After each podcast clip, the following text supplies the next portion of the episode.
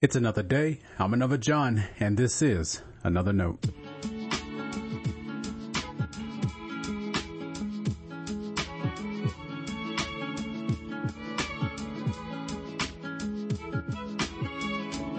Today we're on page 23 of our devotional titled Catch Up.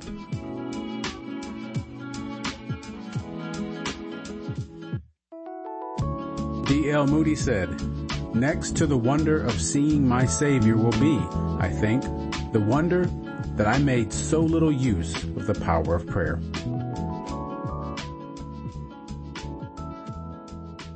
There are many ways for us to seek discernment from God. Prayer is the most common practice we know. Sermon after sermon repeats the need for God's people to pray. And not only to pray, but to be in prayer. What's the difference? I take being in prayer as a full force approach to covering each aspect of life with prayer. That means prayer isn't only something you do from time to time. It's a part of who you are to be in communion with God. As important as prayer is, we do well also to explore other ways to hear God's voice. Add fasting to your prayer, for example. Seek the counsel of wise friends and mentors. I can't encourage you enough to incorporate spiritual disciplines into your faith walk. I say all that because it's important. The spiritual disciplines help our faith mature. Now, discipline requires patience. Think of exercising. It's absurd to expect to gain muscle mass by working out once. That doesn't prevent anyone from looking at the mirror with hopeful expectations. You know you have to keep working your muscles to see that kind of transformation. Every spiritual discipline we know requires the same ongoing effort, ongoing and intentional. I'm encouraged when other saints of God talk about how they've grown through prayer, giving, or some other means of grace. They've trusted God to work through those practices. God has taught them something that will benefit their walk with the Lord. And there is something about them that is different, and they'll testify to that. All that said, there's also something inspiring about the impulsive faith some of us have. There's a reason the Bible identifies faith as a spiritual gift.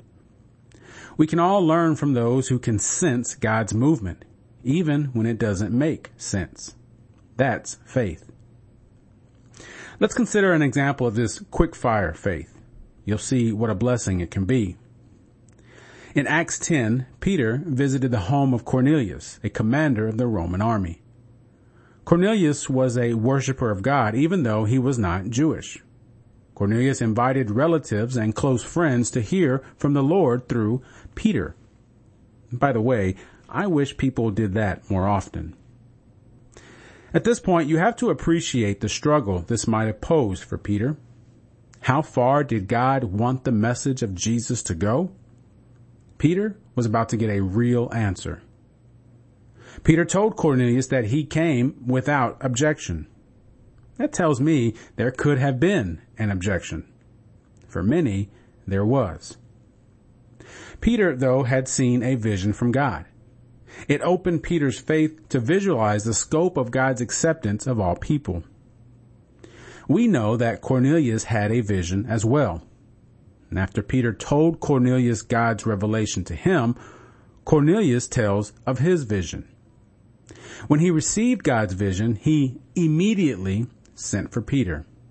And the rest is salvation history. Keep in mind that both men would have had valid reasons for not following through on their actions. Valid may not be the right word. It was unlawful for a Jew to associate with or to visit a Gentile. Was Peter's visit an example of civil, holy disobedience? Would Cornelius face punishment? Moreover, Cornelius knew Peter stayed with a tanner named Simon. No big deal to us, right? Tanning, though, was not the most respectable profession.